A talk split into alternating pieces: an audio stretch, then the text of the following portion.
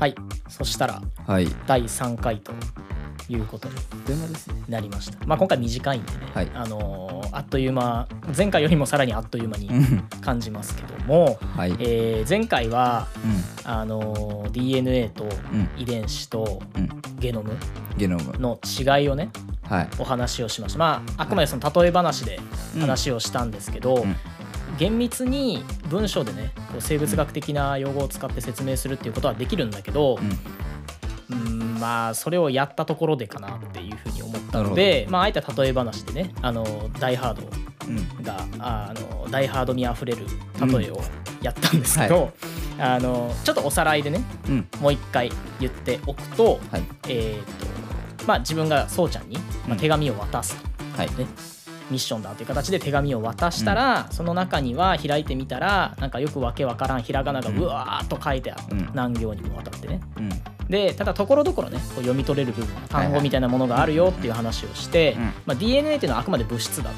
うん。でこのひらがなで書かれたまあ文のことを DNA っていうふうに言うようんというふうな話をして、うん。でこの遺伝子っていうのはこの文の中にまあ点在してるその意味を持った部分、うん。だからはい。DNA がイコール遺伝子ではないようん。という話をしたんですよ。うん。でこれやっぱり誤解しがちなのね。あの、うん。メディアとかでも DNA って単語が出てきたり遺伝子っていう単語が出てきたりで、うん。しっかりこの違いが分かってる人が作ると、うん。ちゃんとこの言葉のなんて使い分けうんはできるんだけど、全然分かってない人がやっちゃうとごっちゃになっちゃって、うんうんあのこの分野に精通してる人が聞くとあの一発でそれ分かっちゃうので、うん、ここの違いっていうのはまああの基礎知識的にもうん。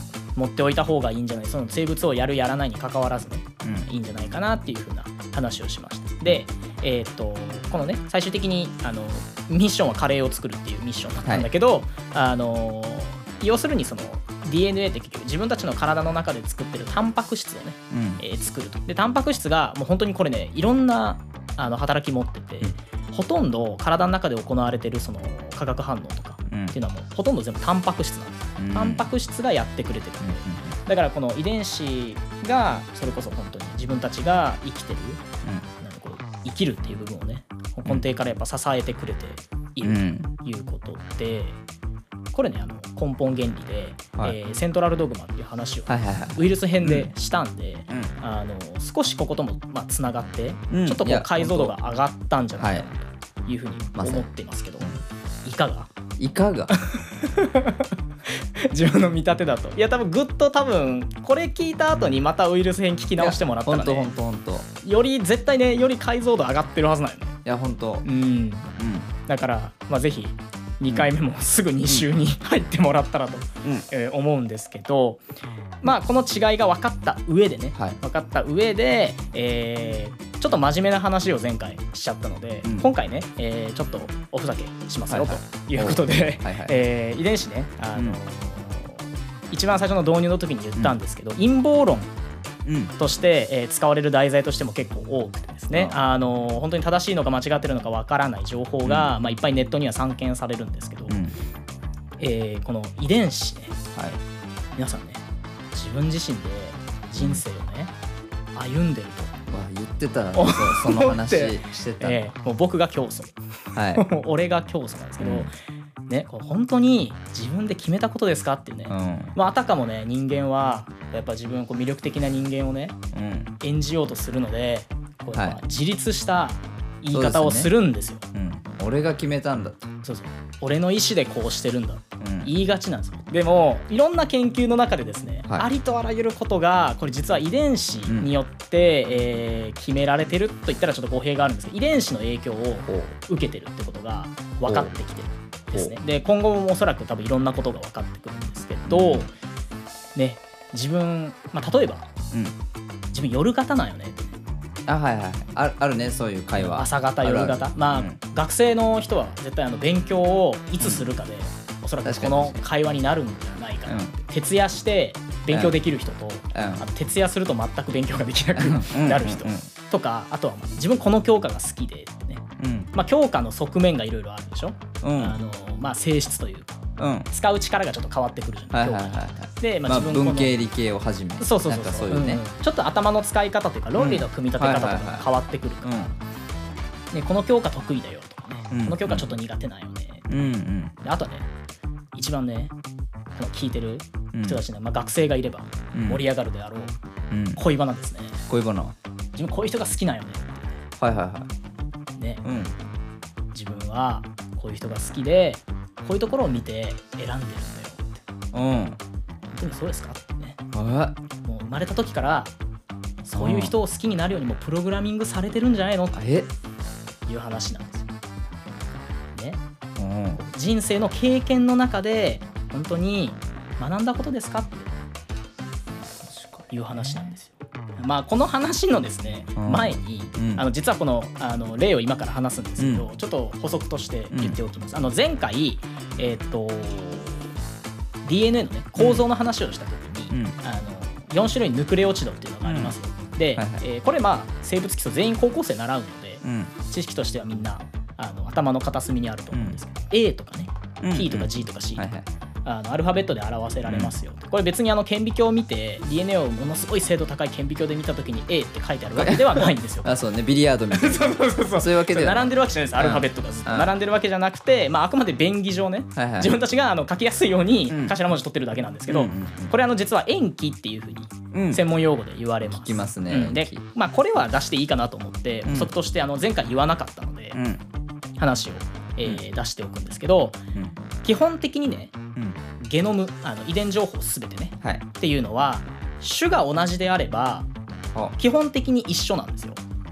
だから結局ほらゲノムって遺伝情報っていうのは自分たちの姿形とかあとはその中の内面の性質を司る設計図っていうふうに、うん。比喩されることがあるので、いわゆるその犬には犬のゲノム。うん。人には人のゲノム。うん。あのこういう感じであの種ごとにゲノム決まってるんですよ。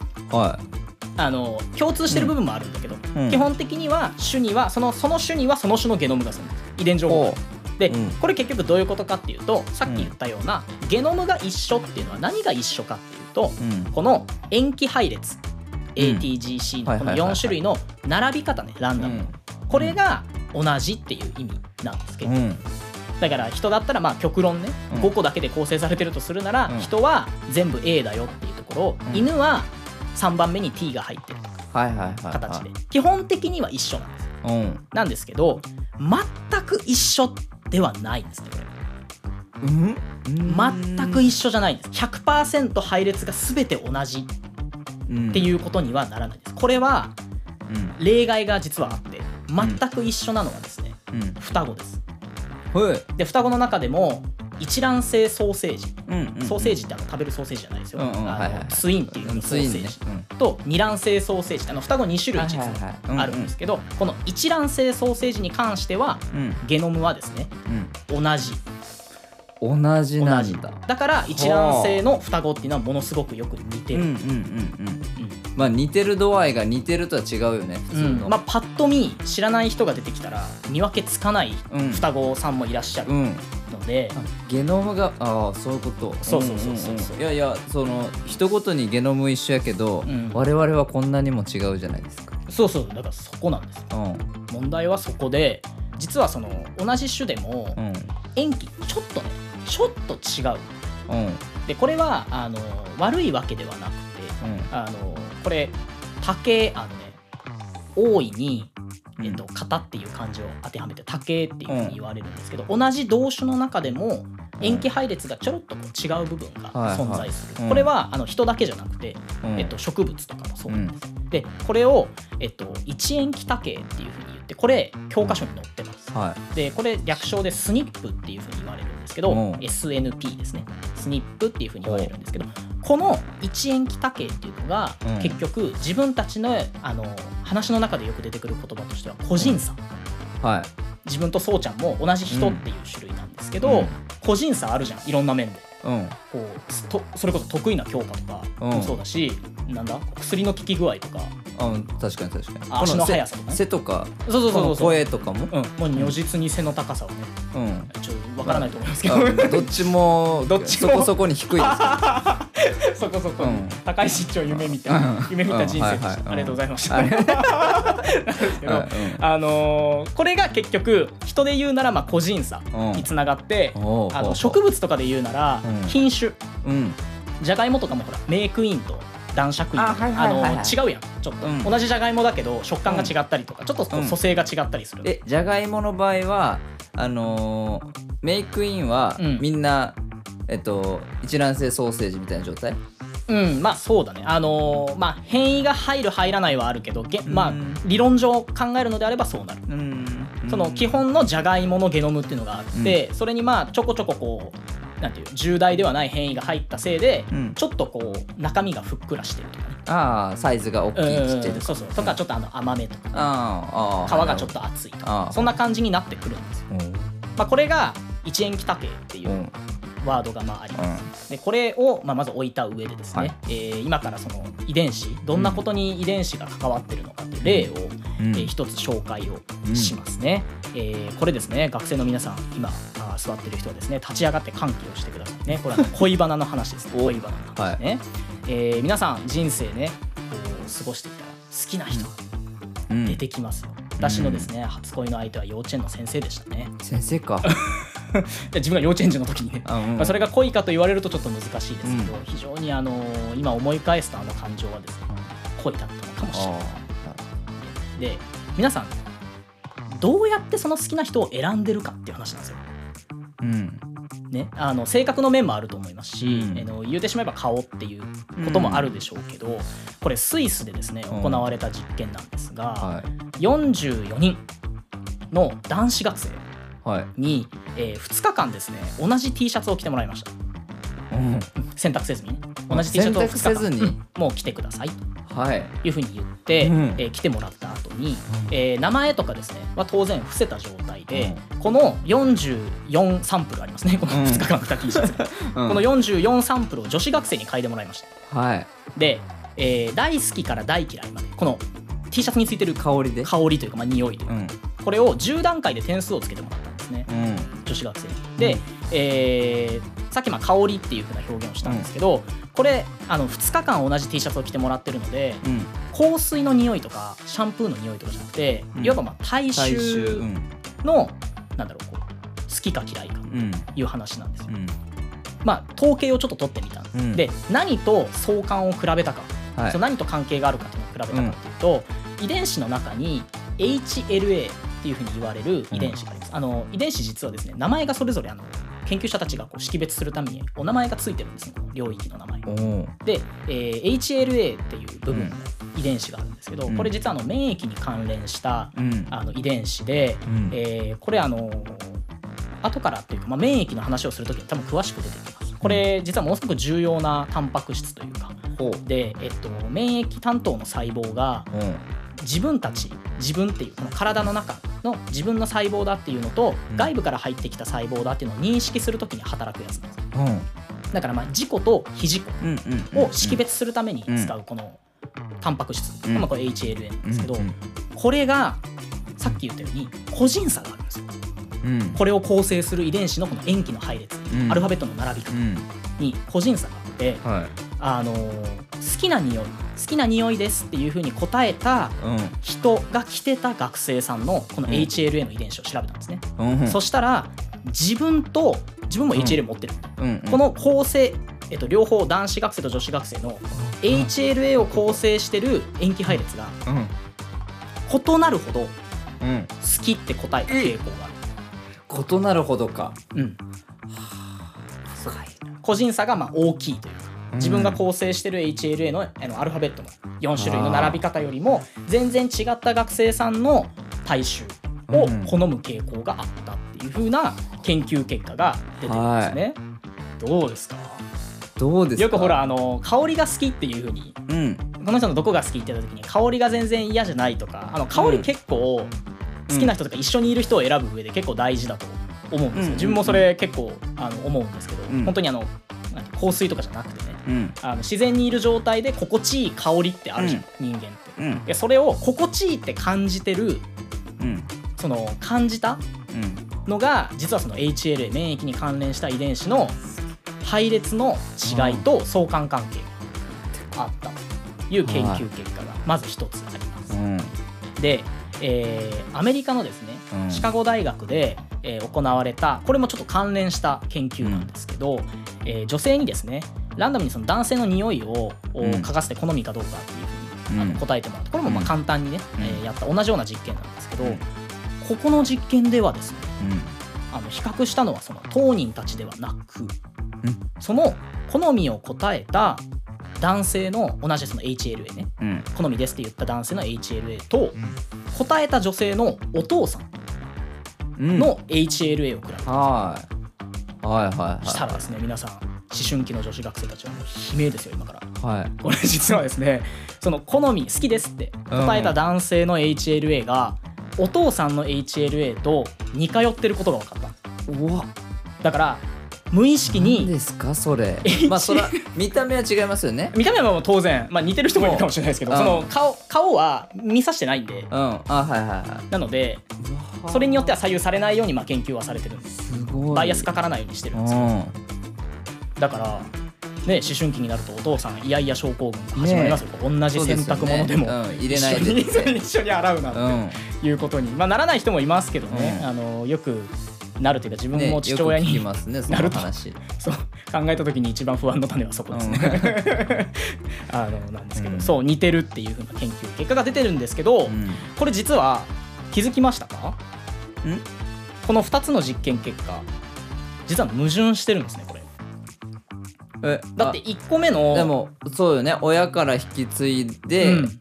自分に来てる遺伝子に対して違う構成になってる人の匂いが好きだったけども、うんうんうんその人とあれお父さん似てるえってことですそうよね。そうそうそう1個目の実験では自分と違う人ほど好き,、好きだよ好きだよっていう風な結果が出たんですけど、うん。2回目の実験っていうのはお父さんと比べてる以上お父さんの分も引き継いでいるのでうん。違いが大きいというよりは自分の家系というかうん一族に似通った男性を選んでしまっていると。うんいうような結果が出ててこれ実はこれ矛盾しちゃってるんですよ。はい。で、まあ、ここから言える結果としてはですね、うん。さっきあの陰謀論めいたことをちょっと言ったんですけど、うん。遺伝子だけではですねやっぱ決まらないんですよ。おうおうなるほど。ねあのー今日の話の結末がですねもし、うん。これは全て人生遺伝子が決まってるんだって言ったらですね、うん。これを聞いた人たちはもう全員あのやる気をなくしますよありとあらゆる。確かに。あのなんですけど安心してください、うん。あのこれだけではさすがにまあ決まらないですよね。人間の底力そんなものではない、うん。ね、将来は明るいそうでしょええうん。そうです。あのー実はその遺伝子で決まってることっていうのはううん。この紹介したその好きな人の匂い匂い、うん。あのどういう人を好むかっていうこと以外にも、うん。あの厳密な話で言うと勉強？うん。知能遺伝子っていうものがあるんです。IQ を司ってる遺伝子もあったり、うん。あとはあの時計遺伝子っていうふうにですね自分たちの生活リズムうんを司ってるのも実は遺伝子。はまあ厳密にその遺伝子から作られるタンパク質の作用によって、うん。このなんていうのこう時計遺伝子であれば生活リズムとかが作られてるんですけど本当にねいろんなものが遺伝子。遺伝子がまあ左右させる。ただ本当に個人の努力次第とか、うん。まあ、生まれ持った環境うん。によってもかなり影響を受けるので、うん。あの遺伝子のもともと持ってる性質というか自分の性質、プラス、まあ、環境因子というか環境の中、うん。で、えーどういう人間なのかもあの影響力としてはほとんど変わらない。五分五分。っていうふうに言われてるんです影響が。だからあの環境がなんていうかなこう遺伝子が良くないというか良くないっていう考え方は遺伝子、あのあんまりしない方がいいんだけど、うんうん。こう努力する努力する遺伝子としてはそういうふうに努力できる遺伝子ではないにしても環境によってはすごく努力できるし、うん。個人の努力次第でどうにでもなるよ、まあ、遺伝子。ほうほうほうほう。人生に関しては。ね、うん。っていうことにあのなるわけです。ただ、うん。この努力できるかっていうのも実はですね遺伝子で決まってるんですね。堂々やば巡りですよ。すご堂々かぶせてきた。かぶせてきました。結局悩ん。で、いやあのでもその努力できるかどうかって、まあ、粘り強さうん。に関しての性質もまあ遺伝子があるんですけどこれもまあ実はその努力次第です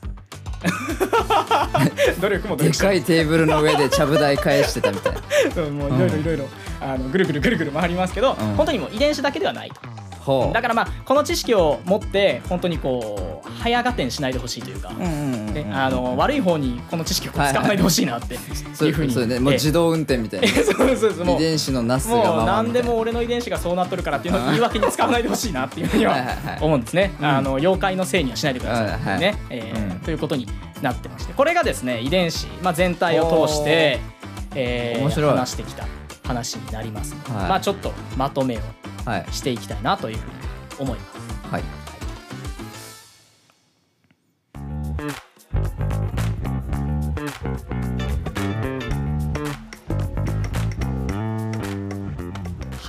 ということで、えーまとめにこのまま入りますけれども、はい。えーまあ、遺伝子 DNA、はい。ゲノムということで、うん。まあ、入門編とはい。いうふうに言うかな。うん。どうでしたか？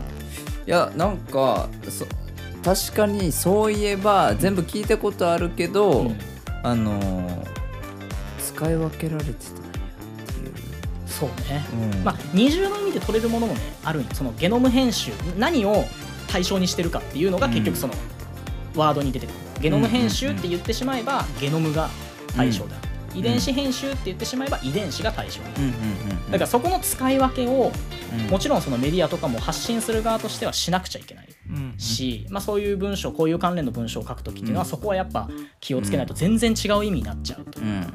うん、だから、まあ、見る側もね聞く側もその情報に触れる側もねうん。そこの知識っていうのは必要なのかなっていうふうには思って基礎知識としてこの話をねはいしたんですけど、うん。あのまあ、遺伝子関連これ本当に自分たちのありとあらゆる機能にね関わってるっていうのが分かってきて、この関連の技術ね、えー一番最初の導入の時に言ったいろんなこうワードうんの中で、まあか、遺伝子関連の技術があったんですけど、うん。これが本当に生活をより良くする場面もあれば、逆にしない時もうん。あるんですよ。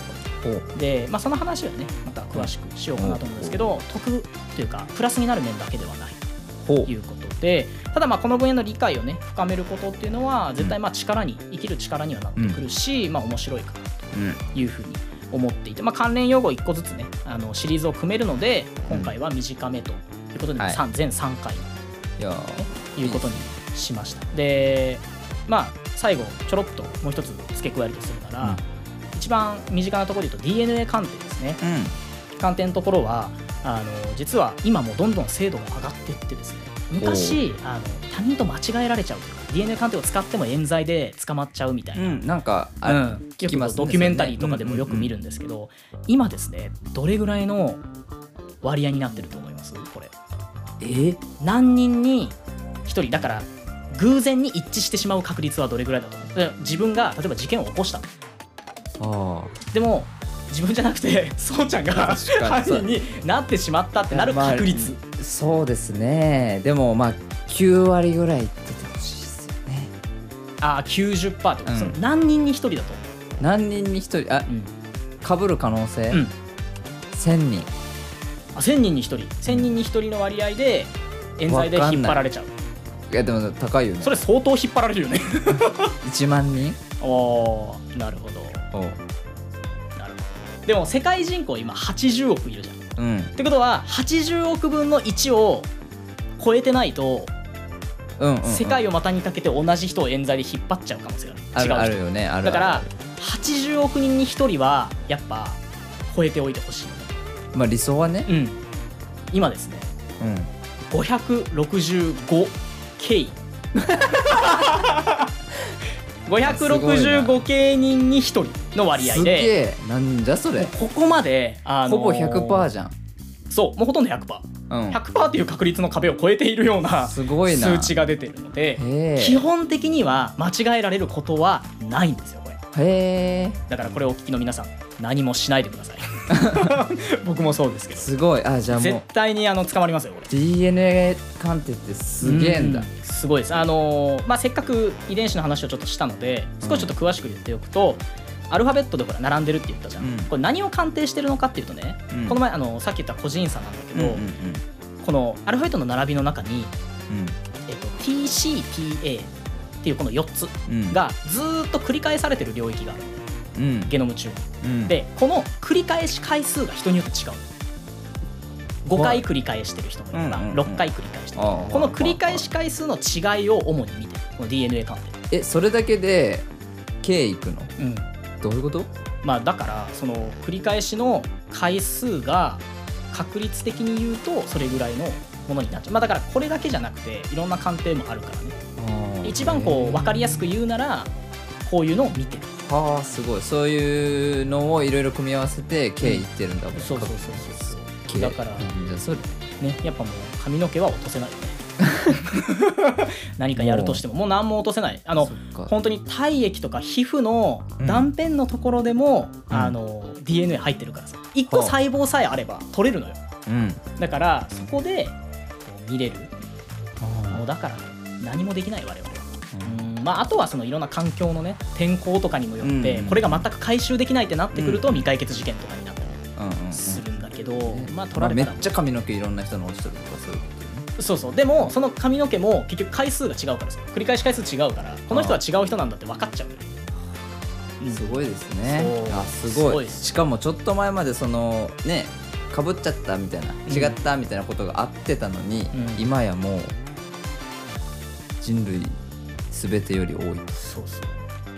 絶対にこの確率の壁を越えることはない。です、すごいですね。えーということでまあはいお聞きいただきありがとうございました、はいということでえー楽しんでいただけましたらぜひ高評価だったり、えー番組の登録シェアなどなどよろしくお願いいたします、そして SNS でシェアの際は「ハッシュタグカタカナでバイオラジオ」をつけて投稿いただけると嬉しいです、えーバイオラジオはインスタグラムとツイッターあ旧ツイッターですね。今 X をやってます。お。えーカタカナでバイオラジオと検索いただければ出てくると思いますのでフォローよろしくお願いいたします、えー感想やリクエストもぜひぜひお待ちしております、えーバイオラジオの SNS の DM もしくはメールアドレスよりご連絡ください、えーメールアドレスは info.bioradio.jp でございます、えー